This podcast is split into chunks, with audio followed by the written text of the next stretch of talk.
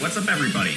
We're live with the Awesemo FanDuel Strategy Show, the Week 10 edition. I am your host, Matt Gajewski.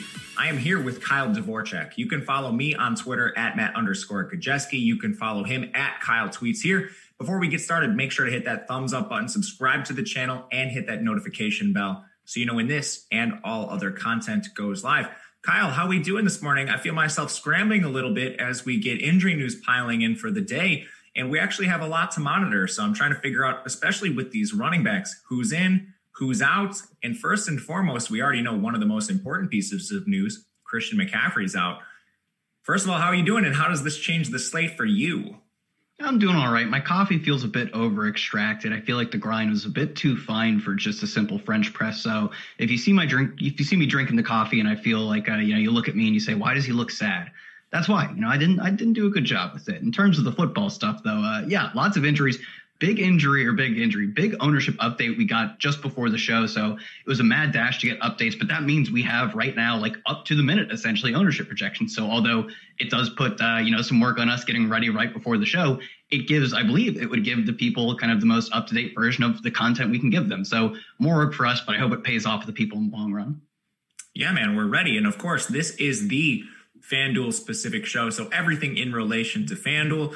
This week in particular, I think across sites, we are going to be dealing with a very interesting slate. So this is going to be a position by position breakdown. But before we get started, I want to talk just general layout of this slate and mainly some strategy with the Christian McCaffrey news. In the latest ownership update, it also ruled out David Johnson, making Duke Johnson particularly valuable across just FanDuel specifically. How does this affect the slate for you?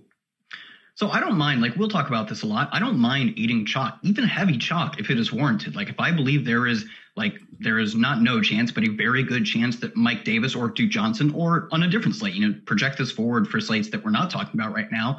If I think there is an extremely good chance that X player is going to be in the optimal lineup or help me win tournaments, I'm fine with eating the chalk. It just simply means that I have to look at my lineup as a whole and figure out how I want to get different. And I think the strange thing is that there are a lot of good plays on this slate, I believe. Obviously, at running back, it seems like we've kind of condensed on, you know, your Duke Johnson, Mike Davis type of plays. But at receiver and on your quarterback stacks, I think there are a lot of very intriguing and viable plays. But the ownership sort of dictates that they're like the ownership would tell me that there's only one or two good plays. So I kind of think that's where I diverge. I think the running back chalk probably warranted. Do I think some of the receiver chalk is necessary? Do you have to pair? Is there only one good game to stack? No, I don't think so. So I think I'm fine with the running back chalk. And the way I get different is really going off the board with my stacks, even though I don't feel like they should be off the board. Yeah, so something we typically see with these these these weeks where we have value running backs, and it parallels the Giovani Bernard Jamaal Williams week to an extent. In cash in particular, there were only a couple lineups that most of the sharps are running across contests. Same DraftKings, FanDuel, you saw it everywhere, and I think this week could be very similar to that as far as ownership goes and what we do with some of these cheap RBs, we'll of course get into that specifically to FanDuel in a bit. But I think eating some of this chalk specifically in low risk contests makes a lot of sense. And even in high risk contests, going back to that week where we had where we saw Jamaal Williams and Giovani Bernard come in with cheap prices, they were lower owned than I expected. Like we're talking 30% or so. And then Awesemo, I mean, you came up with a fantastic stat. So I'll let you take it away. What Awesemo and some other sharps did in some of the large field tournaments that week. Yeah, so I'll try to remember all the names off the top of the head, but as far as I remember, it was Awesemo, Utical, Brick, RBX, uh, Awesemo. Yeah, you guys get the point. Drew, Drew Dinkmeyer all went at least about 10%. I think maybe like nine point something percent, but all of them went at a minimum 10% above the field on Jamaal Williams. And this was actually on the Milly Maker in DraftKings, but I, th- I think the philosophy would still likely apply on FanDuel is that all of the sharpest of the sharp players entering the highest, you know, the highest payout tournaments, building 150 lineups, decided that, you know, like I said, DraftKings Milly Maker versus FanDuel, I, I think the rules are quite similar in terms of how you view the locked in chalk, at least how they did that slate. And like you said, it parallels this one slate quite nicely. They all went 10 plus percent over the field on Jamaal Williams. And I would not be surprised to see a lot of the sharp players do the exact same thing this week. Like I was talking about, take the take the free money, take the good Mike Davis chalk. It's it looks like it'll be good chalk and move on and get different elsewhere. All right. With that, we'll dive into quarterback. We'll, of course, get into the specifics with Davis, Duke Johnson, and everyone else at the running back position. But kicking this off with the QB spot, we have three quarterbacks coming in above 10%. Two are exceedingly owned in Kyler Murray and Josh Allen. Obviously, that is because we've had value open up. And then behind those three, there's no other quarterback above 5.2%. So Kyler Murray coming in, neither about a quarter of the field is going to be rostering Kyler Murray, according to the latest update, about a fifth on Josh Allen. Aaron Rodgers, he comes in at 11.7. My first question is can you just play these guys at this elevated ownership? I think you could you could play them. I think you could probably do just about anything on an individual level play. Do I think you can play chalky Kyler Murray? Sure. Do I think you have to get wildly unique and potentially? I think at that point, if you're playing Kyler Murray and you're playing DeAndre Hopkins with him, and then you look across and you're like, well, I'm just going to stack him with Stefon Diggs, you, you can probably find the salary to do that. But the way you find the salary is you play Mike Davis and Duke Johnson. So I think you have a choice to make. Do you take the free running back chalk, which is obviously they project to be incredibly good plays, or do you take the Kyler Murray slash Josh Allen? I'm not going to lump Aaron Rodgers in. I think his ownership is, you know, almost it's eight percent or so, maybe seven percent below Josh Allen. I'm going to stick to the top two. Do you play Josh Allen or Kyler Murray, or do you play Duke Johnson slash Mike Davis? I find it very difficult to believe you can do both. And in my opinion, I think the chalk is more warranted on the running back specifically. So I'm probably coming in under the field on the Murray Allen game, you know, the Buffalo versus Arizona, and going above the field on the running backs. I think you could do the other side too, because Kyler Murray versus Josh Allen expects to have a ton of points. That is definitely a matchup you want to have exposure to. But do you want to have exposure to it in the same lineup where you also have the chalkiest running backs? In my opinion, no. That is simply an untenable build in large field tournaments. I'm with you. And this is specific to large field tournaments. If you're playing cash, low risk contest, small field, obviously these are going to be your premier plays. I mean, this game is a 56 and a half point total. These two teams, along with the Packers, I think that's why we see Rodgers coming in with such high ownership. They're yeah. the teams with the three highest implied team totals on the slate, or at least, you know, they're among the, the top teams. I know Arizona specifically in Green Bay, they are the top two teams with implied team totals right now. Now, specifically to this game, do the math in your head. You're playing an expensive Kyler Murray, DeAndre Hopkins stack. You're probably running it back with either John Brown or Stefon Diggs. You had the two chalky RBs. Well, how many people are going to have that build with you? Same thing goes with the Buffalo side if you're stacking Josh Allen, Diggs, and then running back Hopkins. I mean, with me, I think we are just going to run into so much overlap there that I'm willing to get to other games. I mean, looking at the totals on the board, we have Seattle, LA. That one has a 55 and a half point total. There's there's plenty of games above that 50 point threshold. So I think I'm with you on just taking some leverage in some other spots. And you mentioned even a guy like Aaron Rodgers coming in nearly 8% less owned than some of those expensive quarterbacks at the top. I think that's a fantastic leverage position and I mean, if you want to get even a little bit crazier, Deshaun Watson's our fourth most owned quarterback, and he's just 5%. What, like, leverage is everywhere. I completely agree. I think for me, kind of the the theme of this slate will be hoping that Kyler Murray versus Josh Allen doesn't go absolutely berserk, or even like we saw last week. Actually, it was uh, what was it? Josh Allen versus Russell Wilson. Both quarterbacks, I think Russell Wilson came up close to 30, and uh, Josh Allen had a monstrous game but the touchdowns didn't go where you would have predicted them to go. Like Tyler Lockett was the chalk of the Seattle side, you know, partly because of his price, partly because of supposed like bad cornerback matchup for DK Metcalf that didn't matter. You had to play Metcalf in your Russell Wilson stack. So a lot of the Wilson stacks died not because they were outright bad plays, just because there's a lot of variance in an individual slate. So I think you have multiple outs to the Kyler Murray, Josh Allen stacks failing. One, the game could be just not great. It could just go under generally. The running backs, they could end up coming in where Zach Moss gets a decent amount of red zone work. The team, the, the Arizona Cardinals could get Kenyan Drake back, or the touchdowns could just not go where we expect them to go. And while the quarterbacks produce well, the stacks don't hit. So I think anytime we see like we're going to have what is this 30 43 almost 44% of lineups playing some variation of buffalo versus arizona i'm going to just lop that game off i think honestly that, that game might just be one that you completely x out outside of like potentially running back leverage plays because like i said 44% of the field playing one specific game is it that much better than a game that you talk about that I love, you know, Russell Wilson versus Jared Goff in a game with the 55 and a half point total? No, I don't think it is that much better. Is it better? Absolutely. I think it is a better game to target. Then you factor in ownership, and I do not believe that. So I'd rather go to Watson, Rodgers, Wilson, even some deeper plays like a Goff potentially or a Teddy Bridgewater in another matchup with the solid total. I think you sacrifice a decent amount of points, both on your like actual projection of quarterback and points in the actual game by going to Teddy Bridgewater in a you know tougher matchup, less points to be scored. I think you more than make it up in the ownership department, which is just so much ownership on Kyler Murray and Josh Allen right now. I'm with you. And I want to point out one other thing with the FanDuel specific slate. All five of the top owned quarterbacks are above 8K. So one way I think you can potentially gain some leverage inadvertently is playing a cheaper quarterback. I mean, there's good quarterbacks that you even mentioned just now in cheaper spots. Jared Goff at 7,400 on FanDuel. If you want to stack him with a semi-affordable Cooper Kupp or Robert Woods, both of them aren't even in that upper echelon of pricing tier wide receiver. You're still accessing a game with a high total you're leaving some salary on the table at quarterback that you can allocate to a different position. Maybe it's tight end in Waller, maybe it's a different stud receiver, or maybe you're playing two expensive running backs and you fade one of the chalk guys in tournaments. Just something to consider. Is that something you would consider doing? It doesn't have to be with Goff, but maybe another signal caller. Yeah, I think that is perfect. I know last week this was on on DraftKings, but it's about roster construction. It actually has nothing to do with scoring. It was of the top eight quarterbacks all of them were like 7K plus guys, I believe, or maybe like 6.5K plus, except for Drew Lock. And all of them had expensive receivers to sack, except for Drew Lock. So simply by playing Drew Lock, and in this case, I like it. You insert Jared Goff, you insert Teddy Bridgewater, any of the cheap guys, you necessarily got such a unique roster construction that you didn't even have to focus on making really weird contrarian pivots. Your lineup naturally led you to making those pivots by playing the one of the like he was the only popular, even modestly popular quarterback who wasn't super expensive. And we had the exact same dynamic going over on FanDuel this week. And I don't think you're playing a bad play by going down to a Teddy Bridgewater or Jared Goff. You're not making this weird pivot. You're simply taking a different approach to building a roster. And it will be wildly different because of how much chalk we're seeing on the cheap running backs, the expensive quarterbacks, and their expensive receivers. So I think you can make great lineups that will just necessarily, by the way you built them, be different. And they don't sacrifice in points. You just spend in different varieties.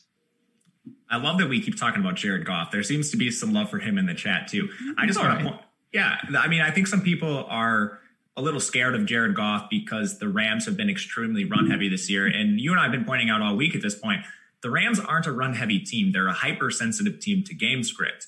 This year, they've been winning a lot of games, which has allowed them to run. Seattle is a very different opponent from a lot of the teams they've faced. This is going to be a more competitive shootout style game, more than likely. Now, when the Rams have been trailing, Last year in particular, Jared Goff, he tied for the league lead in pass attempts. Last week, Jared Goff threw the ball 60 times. If they get down in this game, Jared Goff is going to have a voluminous role. So I think you can absolutely push some of these signal callers at the top of the slate. I think outside of that, I, one thing I will point out with this slate, just because of the value we have, I don't see a ton of merit in getting to some of the bad quarterbacks like Baker Mayfield or, or Drew Lock specifically. So there'll be fades for me. You guys kind of know the, the avenues I'm talking about. Do you see any merit to getting to any of those guys? No, it, it's because, like you said, there is so much leverage on moving outside of the top two, or arguably, like we have three quarterbacks over 11%, and then one over five, and he's just over five, Deshaun Watson every every play that is not Aaron Rodgers, Josh Allen, and Kyler Murray is a high leverage play because you just didn't roster one of the only three chalk quarterbacks and one of you know the two incredibly chalk quarterbacks. So do I think you gain a ton on the field by going? You know, let's scroll down here. Uh, you know, seventy five hundred Carson Wentz at one percent.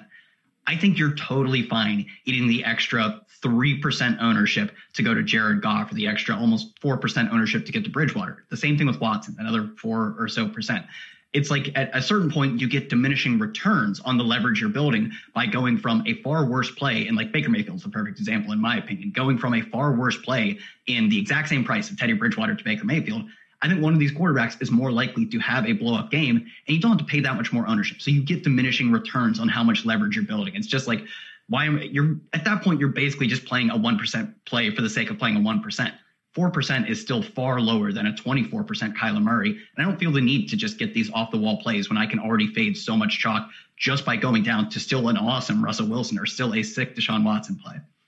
I'm with you. It's kind of a crazy slate. I can't remember one being like this at all this year. Even the Jamaal Williams, Giovani Bernard slate. I don't remember ownership being this condensed, especially at quarterback. But guys, as we talk about ownership throughout the show here, you can access this. A weekly pass for Awesemo Plus, just $29.95. It includes full access to all the premium content and tools on awesemo.com, including player projections, ownership projections, our premium Slack channel, and much more. If you're only looking to play NFL, you can also sign up for a weekly packs, package for $14.95 or give the NFL Express weekly pass a shot for $3.95. Again, all those tools are in there. Even the, the, Slack is such a great, useful tool. I hang out in there all the time, specifically in college football. If you guys are in the weeds with some very questionable MAC games, that's where I like to hang out. But I know Kyle, all of our, everyone's in there. It's a fantastic resource. So check that out. Running back. This is the very difficult position we need to analyze, and we talked a little bit about it at the beginning. Mike Davis coming in near 50% ownership. And right after or right before our show started, we get the ownership update. Duke Johnson comes in north of 25%. On FanDuel specifically, both of these running backs are egregiously cheap. And it this is a little bit of hyperbole, but it kind of lets you play whoever you want. What do we do at the top of the running back position? I think you mentioned it at the beginning. Eating some of this chalk seems like a profitable strategy. Yeah, I think the reason I feel even more confident in eating the Mike Davis, like even like Mike Davis is, is so incredibly high up. We're looking at nearly half the field playing him. But the reason I feel confident in playing Mike Davis is because I, I really don't plan on playing Kyler Murray or Josh Allen. I think it's fine to eat some chalk. Like I talked about at the top, it's fine to eat some chalk if you're finding ways to get unique elsewhere. And the field seems to think that if I play Mike Davis and I play Duke Johnson, I get to 100% lock in my Kyler Murray and my Josh Allen lands, or at least 50%. Actually, I think the number of like the Josh Allen plus Kyler Murray ownership is very similar to the exact number of ownership on Mike Davis, which obviously makes a ton of sense. So I think for me, it's one or the other. You don't, I don't think you can play both, frankly you don't have to fade both of them. It's about picking and choosing the spots that you choose to fade. I'm going with the quarterback. So for that reason, I feel comfortable going with the running backs. I could still see merit to saying I only want to play one of Mike Davis or Duke Johnson in a lineup. I think it's okay to play both though, specifically if you're not playing the chalk quarterbacks. Do you think there's a do you think there's a reason to at least say you should maybe only play one though? I think that is an argument I would be more comfortable fielding. Yeah, in tournaments specifically, I think you can do this. I think it makes well, actually, you know what? It makes pretty good sense on both sides. If you just want to talk about like matchups overall, Carolina's in an extremely difficult run matchup. There's paths to Mike Davis failing. He's very cheap, so I don't think those paths are, are very likely to occur. And then on Houston, I mean, Cleveland has a pretty good run defense themselves. They're top 10 in the NFL in that metric. We never really wanted to play David Johnson when he was active. He was kind of, you know, just a a volume play in most weeks. There's certainly paths to these guys, and I mean in both offenses. I think you can gain leverage directly through their offense. Deshaun Watson stacks to Cooks, Fuller, Carolina stacks with Bridgewater, DJ Moore, Robbie Anderson. Again, we're talking about the largest of field tournaments here. If you're playing small field, anything like cash, they're near locks to me. So I, that's kind of how I'm approaching it at this point in the week. It'll be a large field conversation, but I think you can. Any any qualms with that, Kyle? No, and actually, as you said it, it completely just dawned on me that two of my favorite leverage plays at quarterback, which, like you said, they're all leverage plays, were these guys' quarterbacks. Mike Davis's quarterback and Duke Johnson's quarterback. So I think in those lineups specifically, I would probably look to going with you know a Deshaun Watson plus Mike Davis stack and leave Duke Johnson out of the field. And at that point, I can just play all the rest of the chalk because I have faded one of the chalky running backs. I have faded both of the chalky, I mean, all three of the chalky quarterbacks essentially. And I can take the the easy plays at wide receiver, knowing that I am very highly leveraged at one of my running back spots and at my quarterback wide receiver stack spot. So for that reason, I actually think it, it lays out perfectly to where in large field tournaments, going with one of the chalk running backs, I think my preferred move would be play Mike Davis. I think he's just a slightly better, and maybe even a significantly better play than Duke Johnson and then go with Deshaun Watson stacks. I think that's probably my optimal tournament build, but I think flipping it to Teddy Bridgewater plus Duke Johnson makes just as much sense, and it gives you a ton of leverage over the field. I agree with you. I think it's a great way to remain semi contrarian, but still play some good plays and some high dollar plays that we like because we have Mike Davis and Duke Johnson coming in so high owned, it also affords us the salary to reach Alvin Kamara, who is our third highest owned running back right now. He's nearly the same ownership percentage at this point in the week as Duke Johnson. It seems the field is preferring him over players like Aaron Jones, who comes in about 10% less, give or take. Kamara's a fantastic play regardless of matchup due to his receiving upside. So I can't fault anyone just for playing Kamara on talent and volume alone. I think, again, we're talking he's going to be heavily owned. Do you make the pivot down to Aaron Jones, who's just 200 less on FanDuel, but again, nearly 10% less owned? I think that's a conversation worth having, given that Aaron Jones is facing Jacksonville. Bad defense overall. They're two touchdown favorites. What are we doing with the expensive backs, knowing that we're going to be able to jam them pretty easily? Yeah, I think if I had to choose one for me, even though like Alvin Kamara at almost the same price as Aaron Jones, or essentially the same price for all intents and purposes, I would still take Aaron Jones. I think he's probably a slight disc or a slight like downgrade in points per dollar, but you're getting a reasonable ownership downgrade. And Aaron Jones also provides pretty solid leverage off of the number two receiver on the slate in terms of ownership, Davante Adams, who's also quite expensive. So I think when you're looking at Aaron Jones versus Davante Adams, given that they are both pretty high priced, there is unlikely, it's not impossible, there's unlikely to be enough touchdowns and enough yardage to go around where both of these guys really have smash games. Meaning that if, you know, Aaron Jones goes for two or three touchdowns, Davante Adams, unlikely to pay off his incredible price and ownership to the point where you have to have him to win tournaments. So I think not only does Jones provide a decent amount of leverage off of Kamara, being about the same price but lower owned, he also provides a decent, decent amount of leverage off of Davante Adams, who has been incredible. But also touchdowns make up so much of his fantasy points, and because he's you know this is FanDuel, you don't get all those PPR points. Touchdowns are crucial to building a tournament winning lineup.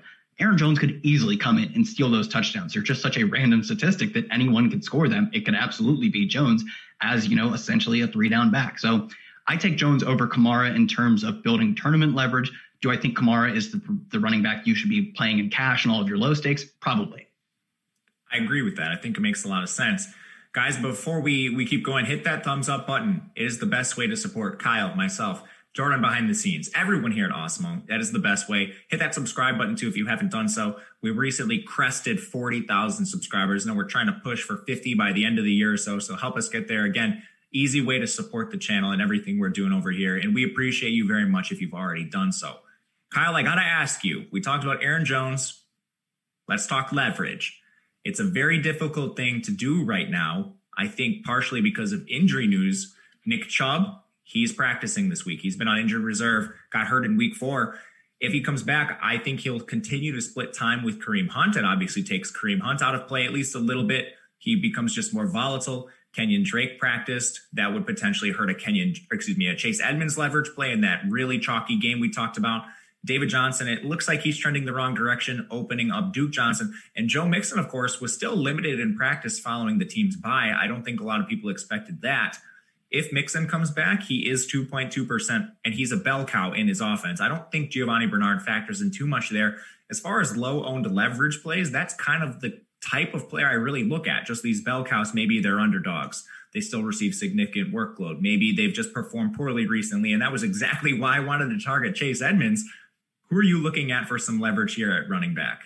Yeah, Chase Edmonds would be a pretty pretty awesome leverage play if he does get the backfield to himself. But it looks like we're getting a Kenyan Drake uh, return, so not a ton of interest in either back because of that. I think you've kind of nailed it though with looking for these bell cow backs who are, you know, I think coming off of injury is kind of significant. One where we saw Christian McCaffrey coming off of injury go well under owned relative to we know his upside. The same thing with Dalvin Cook in his first game back from injury, and both of those guys like the process work, so it's easy to point them out. But I think Joe Mixon could be the next evolution of that or Miles Sanders. I think both these guys are essentially the same back. Like, do they have a running back behind them who could steal some pass catching work? Giovani Bernard, Boston Scott, sure. But especially like when you look at Joe Mixon, his team passes enough that even splitting work, just being the 1A receiving back to Giovani Bernard mixing in on some third downs, it's more than enough because he's getting maybe a more modest share of the receiving pie than a Miles Sanders, but the pie is larger, so he gets to eat a little bit more. So Joe Mixon, if he's healthy, I think at 7K is a bit of an underprice. I get the matchup is difficult, but you know, around 2% ownership, I think you're fine running into a difficult matchup.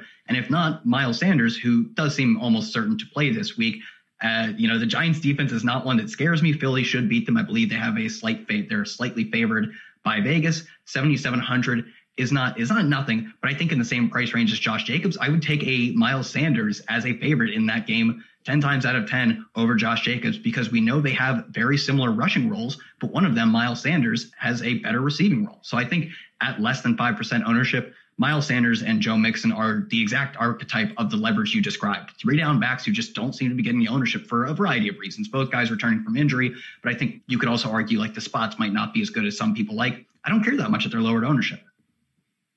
Yeah, I agree with you in that spot too. Mixon specifically, a bell cow that stands out. There's some people talking about his injury in the chat. I, I'm a little suspicious of it too. Uh, seeing yeah, him come out with limited practice is a little worrisome. I think in in it's particular with him. Yeah, it's not great.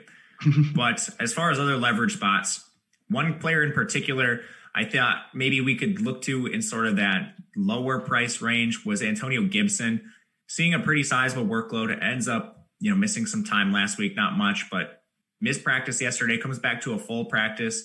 You don't feel good about playing a guy like Antonio Gibson just for pure leverage, but I mean, he's in a similar price range, coming in a little more expensive than some of the plays we talked about. So if you're trying to mirror some roster construction and play someone in that same range, I think he could make some sense. But outside of, you know, some of the bell cows, I think it's just mainly players I want to fade. One player we didn't hit on, Josh Jacobs, is fairly owned. I am worried about his injury and Devontae Booker mixing in for work there. So I think it's more just picking and choosing from the chalkier RBs that we like and then mixing in a mix in. Is there anyone you're looking to fade? Yeah, I think Josh Jacobs not only not having the solidified pass catching role we saw last week, Devontae Booker actually working in. Absolutely. That is a, a ter- totally fine reason to fade. I think on top of that, uh, Antonio Gibson coming back from the injury and wasn't even this three down back before. JD McKissic steals the passing game work. And we saw, I believe it was like 20 carries a few weeks ago for Gibson. Even that was a mirage. The other two backs, Peyton Barber and McKissic, combined for 15 carries. So I think he's like at best a 1A as a runner and at best like a 1B or, or 2 as the pass catching back on a team that is on the road, and I don't believe they are favored versus Detroit. So it kind of sets up for just a bad game environment for Gibson, regardless. Now he's coming off of injury. I know it's only, you know, 10 or 11% ownership for him, but that's ownership I- I'm comfortable fading all day. Yeah, I only mentioned him because he's more of your direct price point leverage than some of those other guys. He is nowhere near the safe play that we have in Mike Davis and Duke Johnson, but he's at least comparable in price, which is why I bring him up here. But I, I think that just about does it at the running back position. Again, we already know a couple guys that are out, and that has significantly affected ownership so far. As far as leverage goes, I think waiting on the status of Nick Chubb, Kenyan Drake, and Joe Mixon could extremely be, you know, affect our decisions a lot.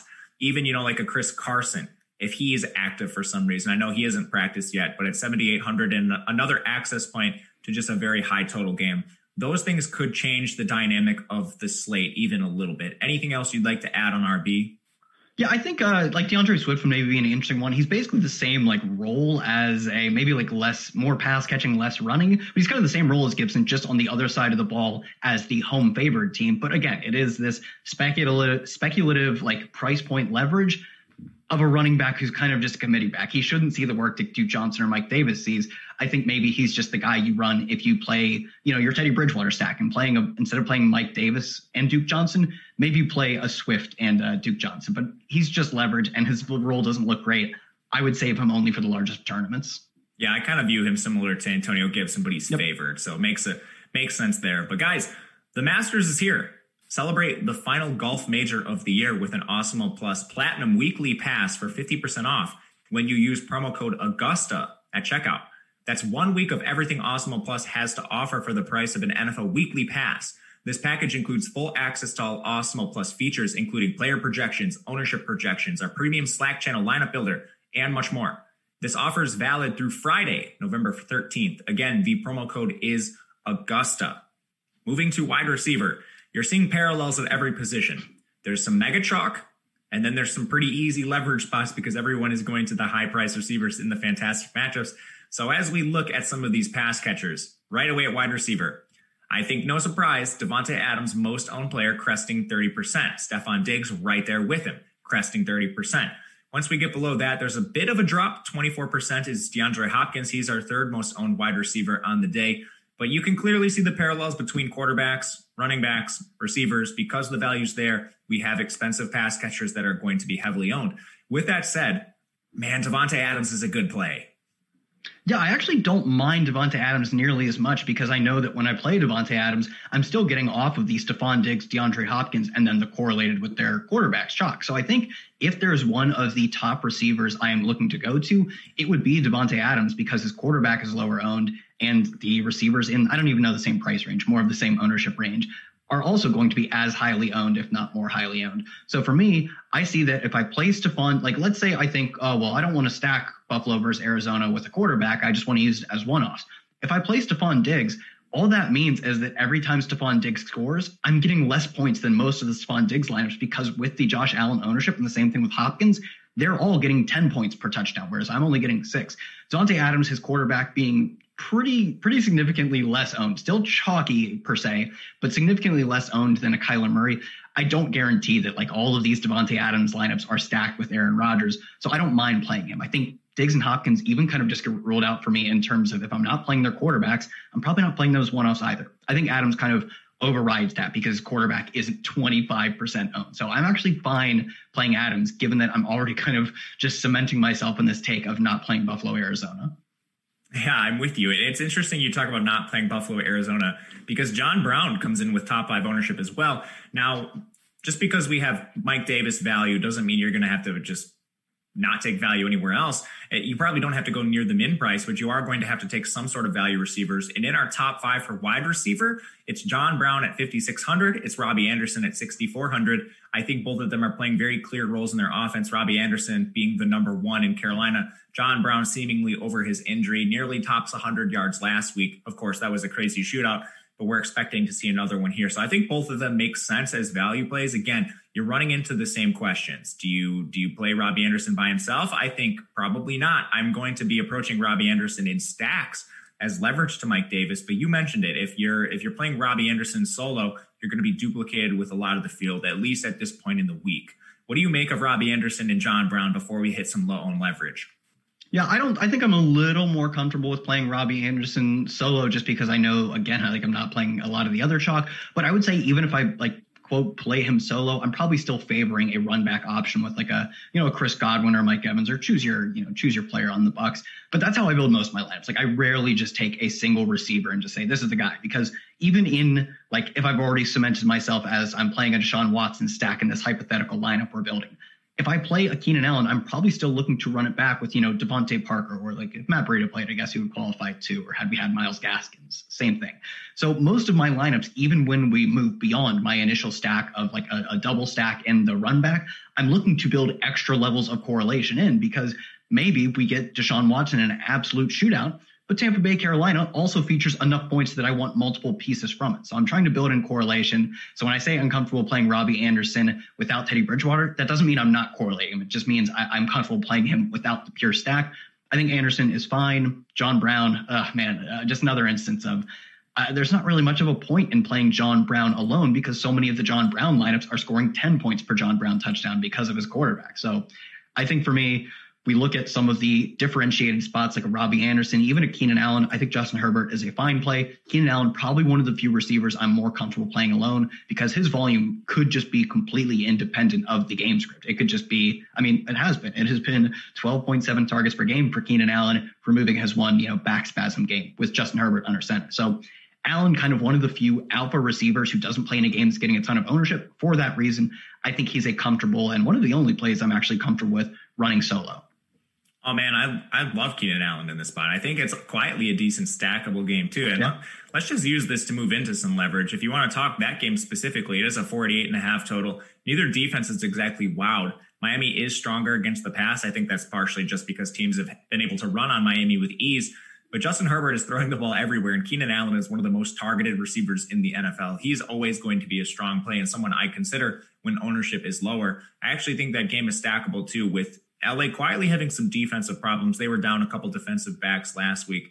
And Miami's gotten themselves into some quiet shootouts recently. But as far as leverage goes, like my goodness, there are so many leverage plays on the slate. You know, like Tyler Lockett's ownership has come down. If you want to talk specific leverage in the games with the chalky RBs, like Brandin Cooks, who seems to have moved ahead of Will Fuller's the wide receiver one, is coming in with sub 5% ownership. Where are your favorite leverage spots?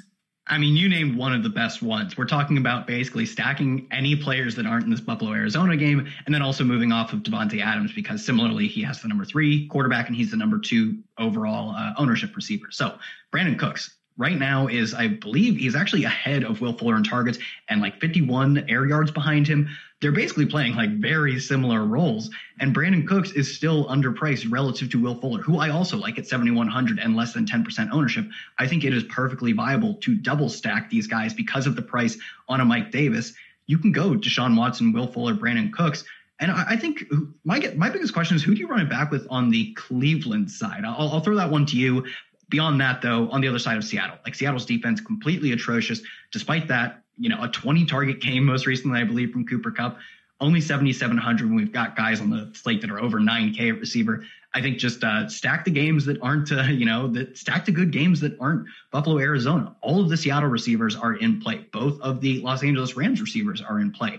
And I think the easiest double stack to make because of its price, Will Fuller, Brandin Cooks, and then Deshaun Watson. Yeah, I'm with you. I think if you're running it back on Cleveland, you just probably have to use Jarvis Landry at this point. Who knows how the backfield breaks down? If we have Nick Chubb sitting out, they just decide to give him an extra week's rest, which could happen. Kareem Hunt would come into play for me. I'm not really interested in some of the tertiary pass catchers there, but I, there's just so many spots. We talked about Goff, like Woods comes in affordable, cheap ownership, or excuse me, low ownership. Cooper Kupp, same thing. One of my favorites, Chris Godwin. My goodness, Chris Godwin at two and a half percent. If you told me we were going to see this every single week, I would just load up on Chris Godwin. Part of the reason I think the ownership is low is the terrible game we just saw Tampa Bay play. Obviously, they get blown up by New Orleans. Stacks with Tom Brady to Chris Godwin are going to be extremely low owned. Chris Godwin returns to his near full time role that he was playing before the injury 94% of snaps, ties for the team lead in targets. I don't know. I love that in that spot. You can use Mike Davis as your run back. You can use maybe if you want to go a little lower owned, gain some leverage, DJ Moore, Robbie Anderson. What do you make of that game stack? Yeah, I think that is uh, that is like the probably the number three game stack for me behind you know the Deshaun Watson side of Houston versus Cleveland and either side you, you could argue either side of Jared Goff or Russell Wilson. That's probably my number three one. I would say on the Robbie Anderson side of things, he's clearly the number one receiver. I think if I'm running a Tampa Bay stack, I'm almost always running it back with a Robbie Anderson. On the Chris Godwin, Mike Evans, Antonio Brown side, it's quite difficult to really pull much from one a game that like the last time we saw them get trounced by New Orleans like you're not really projecting that to be the type of game they play anyway. So what data can you pull from that? Well, I did pull routes run and Chris Godwin ran a route on every single one of Tom Brady's dropbacks minus one. Mike Evans was only three routes behind him and he did actually take a player two off, I believe, after taking a shot to the groin. So basically you have a very solidified top two receivers. But we have seen when Mike Evans and Chris Godwin are healthy, at least this year, in an admittedly small sample, we've seen Mike Evans average like two targets per game up until their most recent game versus New Orleans when Chris Godwin is healthy. So I think we've got an established alpha in Chris Godwin, a very good number two in Mike Evans. And I guess a very good number three as well, in Antonio Brown. But that's what he is on this offense. Basically, it's a small sample, but what we have to work with says Antonio Brown is probably the three and Chris Godwin probably the one. So that's how I would prioritize them in my Tampa Bay stacks. I think you can viably play any of them though. I agree with you. And just looking at that game, I don't want to take away that Chris Godwin's this clear de facto alpha pass catcher. More than I want to take away is that he's healthy. Like Chris Godwin, yeah, yeah. Be, he's going to be on the field. So I can feel confident playing him. If he gets there, great. Hopefully I'm printing money. If he doesn't, well, at least I know my decision making process was, you know, not flawed to begin with, with rostering an injured player. Now, one question I want to ask you looking at receiver. So we talked about this a little bit at at quarterback. So say I'm playing a game like Pittsburgh or Cincinnati and all of these receivers are low owned. I think you can jam in the chalk at running back and then play, you know, a low owned stack. And doesn't have to be this game, but I'm looking particularly at offenses that are fast and run a lot of plays and are in sneaky shootouts. Cincinnati Pittsburgh offers that a little bit to me with Cincinnati running so many plays, passing the ball at an extremely high rate. Pittsburgh's got a great defense, sure, but Joe Burrow has kind of walked his way into these 300 yard games through it's kind of the horizontal air rate, a lot of pass attempts, a lot of volume for his receivers. And then, of course, we like some players on Pittsburgh. What do you make of this approach? Two games I isolated specifically LA Chargers, Miami, Cincinnati, Pittsburgh, where we could see some quiet volume. And I think that naturally will make you contrarian.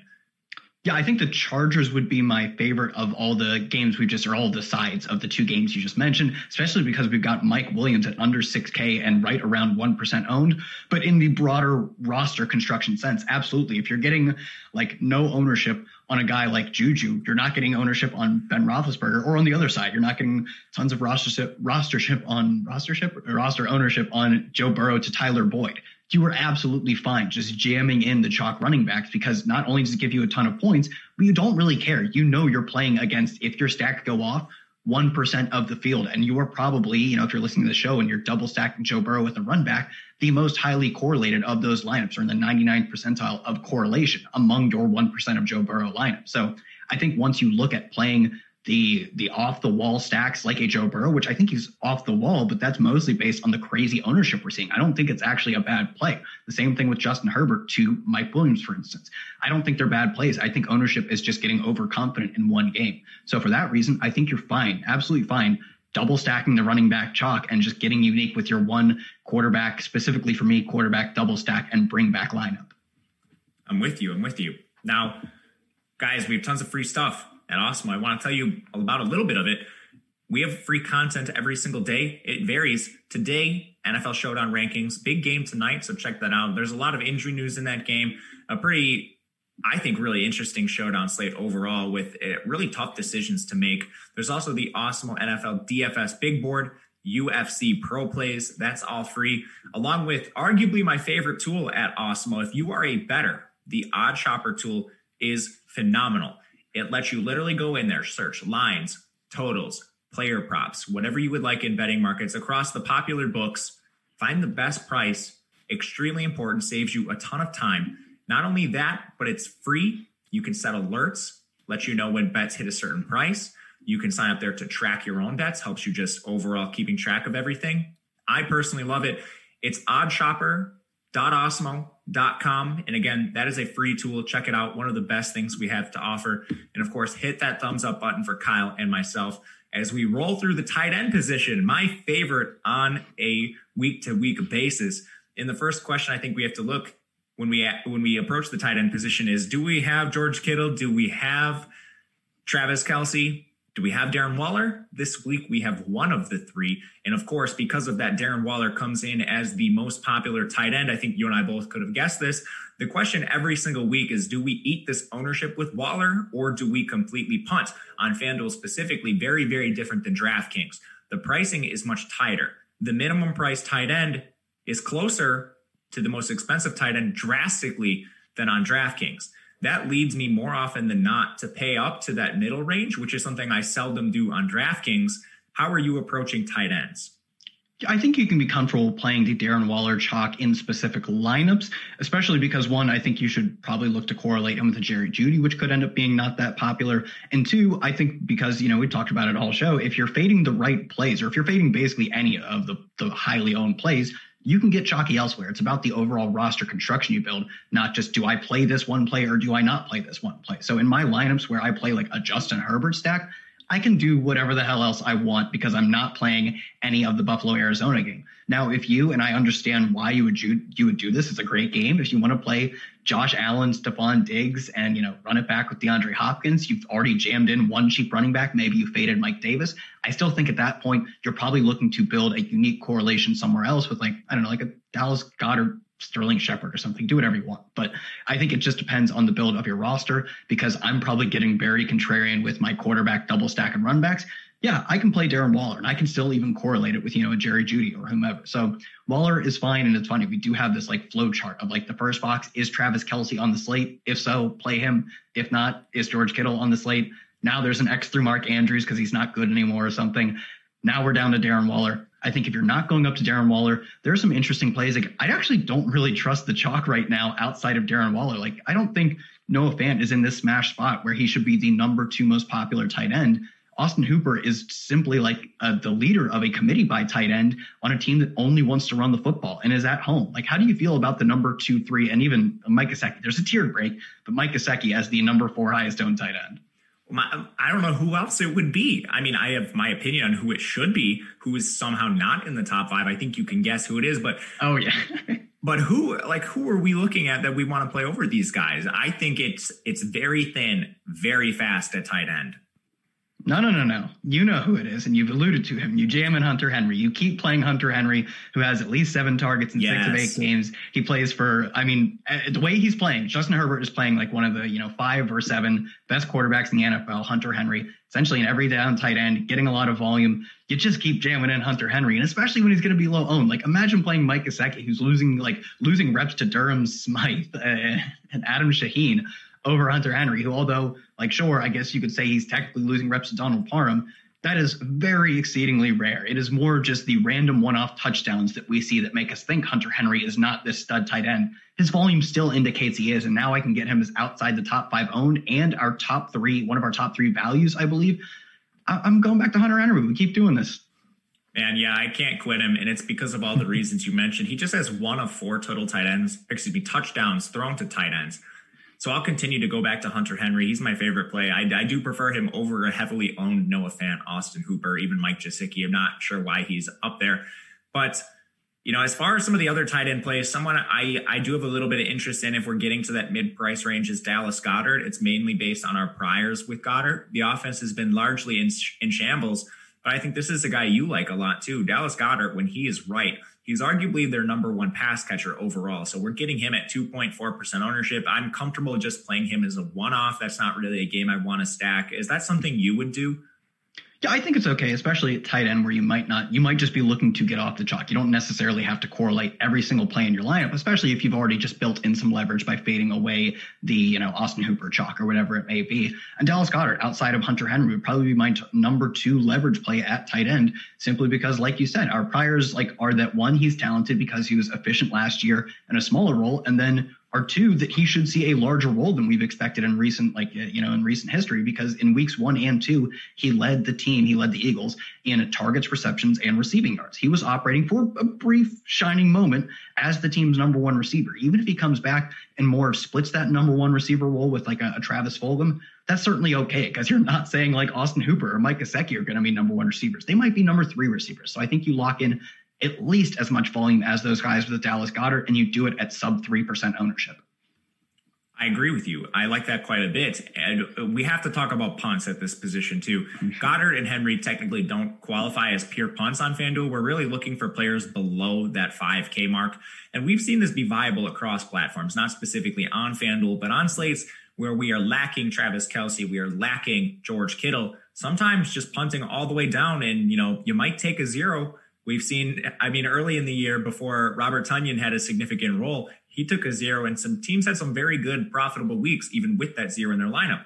Now, a guy like Gerald Everett, who I want to highlight for LA, of course, and I think the second premier shootout of the week is coming in sub 1% owned. He's 4,500 on FanDuel, so he certainly fits that pure punt mold at tight end. He's been running more routes, playing more snaps than Tyler Higbee. And we know when he's on the field, he's a receiving specific tight end, similar to uh, like Irv Smith, if you want to liken him to another role, a, similar situation where they run dual tight ends, but they have one specific receiver. For that reason, I think you can play Gerald Everett just as a complete punt play. Sub 1% owned, you get access to one of the best games on the slate. Is that something you're comfortable doing? Yeah, I would only play play Everett in my Russell Wilson or Jared Goff stacks. Like he's he's fine as the run back to probably one of a double run back specifically in a Russell Wilson lineup, which is like largely just a large field tournament thing. But it is definitely a viable strategy, the double run back, especially when you only need like like you know 30 yards and a touchdown to have a okay Irv Smith or Irv Smith an okay Gerald Everett game. So I think he is specifically used as correlation for me but because he does correlate with the game that I want to target the most, I will absolutely have some Gerald Everett. Not a ton. I still think the two receivers on his team are obviously better plays, even adjusting for, you know, Gerald Everett's price. But he won't be out of my player pool, despite like almost every other tight end below 5K being outside of my player pool. Logan Thomas is kind of the same thing. I think he serves a larger role within a, a far worse offense. So at 4,900, he is one of our like only decent values below 5K, but he doesn't correlate as well with anything I'm super interested in. Like maybe I could run him back with the D'Andre Swift, but I think that correlation is modest at best. And it's not like I'm super into D'Andre Swift anyways. I just think he's like an interesting leverage play. So Everett, because he fits so much better into the construction of my actual lineups and how he fits in with my Russell Wilson and Jared Goff builds, he's really the only punt play I'm actually excited to play this week. All right, it's time for our favorite segment of the show. It is the tight end that Kyle decides to flame throw because they are too owned and too expensive on FanDuel. So, Kyle, what do you have for me this week? Who is it? So, it's not Darren Waller. Darren Waller is actually good and gets a lot of work. And it's not Noah Fant because he's good and gets a decent amount of work. It's Austin Hooper and Mike Gesicki. Both of these guys are committee tight ends. Mike Gesicki, hardly even the number one tight end at this point, is these two guys that I'm totally comfortable fading with. I don't love Noah Fant's ownership, but he does project to see a lot of work. I know last week he got three targets, but he briefly, actually not briefly, he exited for a few drives that game and came back. I think when he's healthy and now they have no Albert O as a backup, he should see a lot of work. So I get why you play Fant Waller. You lock in more work than most other tight ends. I have no clue why you play Austin Hooper and Mike Gesicki. Just play Hunter Henry over these guys. I'm with you on that. Now, let's talk about some stacks that we think have some equity to get out of here. We've named a few already. You know, one of my favorites is still this Tampa Bay stack. If we just want to look at this game environment overall, Tampa Bay is favored by five and a half points. It's sitting with a 50 and a half point total. So we're looking at, you know, a little less value than the Arizona Buffalo game, than the Seattle LA game. But still, I like games with totals above 50 points, two explosive offenses. I don't think it's out of the realm of possibility that this game shoots out we want to start looking at, you know, Tom Brady to his pass catchers. There's a very decent chance I think that this game could go over the total. Is there one that you like in particular? Yeah, so I think the the Carolina side of that is just uh, just as good because I think it'll be similarly low owned, and I like having a little more certainty in my stacking. But I think that's just we're keying on a game that we both think are are incredibly advantageous to target. Our top stacks tool has the Carolina stack as one of the biggest mismatches in terms of how people view it versus its chances of hitting. I'm kind of just going with the bread and butter. We've talked about it. I'm going to go with Seattle. I think on the other side, though, Jared Goff as a team that if they do go down, which that's like that's the the scenario you're playing for, is that they take an early deficit you talked about it at the beginning. I won't reiterate too much, but Sean McVay wants to run the ball, but he's not stupid. He knows that when he's losing, he has to play fast and he has to pass a lot. So for that reason, it would set up that if Jared Goff takes an early deficit, he becomes a great stacking option. And there's really only two receivers you consider playing too much. I guess you could throw Josh Reynolds in there, but I think his role is dwarfed by Cooper Kupp and Robert Woods and then the tight end. So I think the stacking options are quite clear and the game environment sets up to be incredible. So I like that as the most contrarian I'd probably go. Whereas I think the Russell Wilson stacks will not be unowned, but they still give you a ton of leverage off the obvious plays. Yeah, it's really interesting to take a look at the top stacks tool. Carolina, you're getting a ton of leverage there just because the quarterback ownership with Teddy Bridgewater sitting at 2%. And now it, I I said I like the Tampa Bay side of this stack too. There's no reason you can't shout out Teddy Bridgewater, DJ Moore, or you know do a, a, little a mini stack with Mike Davis and Chris Godwin on the other side and add some correlation in there. Then you avoid some of the Tom Brady news too. One that really struck me is when you you highlighted it. It's Seattle with the quarterback ownership coming in six sub six percent now, the chance of that being the top stack tool are a little bit higher, still providing some value in that particular game. Same thing with the LA Rams. Both of those stacks are providing a lot of value based on our top stacks tool. But what I want to get your take on before we head out of here is Green Bay Jacksonville. I think some of this is driven by the implied team total. If we're running full game stacks of Green Bay, I think that could be a way to provide leverage and still play Davante Adams because Aaron Rodgers isn't egregiously owned. He's the third highest owned quarterback, but it's still just 11%. Nothing, nothing drastic. If you pair him with maybe an Allen Lazard, assuming he comes back, maybe uh, Robert Tonyan, you could be very contrarian. My question to you is: Is that viable? And then who do we look to on Jacksonville for potential run back? Yeah, so I think it's absolutely viable. I think especially when you look at the ownership of Davante Adams, you're probably at an advantage if you're playing an Aaron Rodgers, obviously, because like that's how correlation works, but specifically because the ownership on Davante Adams so much dwarfs the ownership on Aaron Rodgers, and Rodgers also gives you leverage off of the Arizona and Buffalo guys that every time Davante Adams in your lineup scores a touchdown, if he scores three of them, you gain more against the field versus all of the lineups that played Davante Adams that didn't play Aaron Rodgers. So I think that is certainly okay to do, and I will have some of that just because again I'm targeting all of the games that aren't Arizona Buffalo. To to get to the run back options, or not the run back, to get to the secondary piece of this team, I think Tonyan's okay, but he has kind of been phased largely out of this offense, given that Davante Adams has come back. That should be expected. Everyone gets phased out of the offense when Davante Adams is in the offense.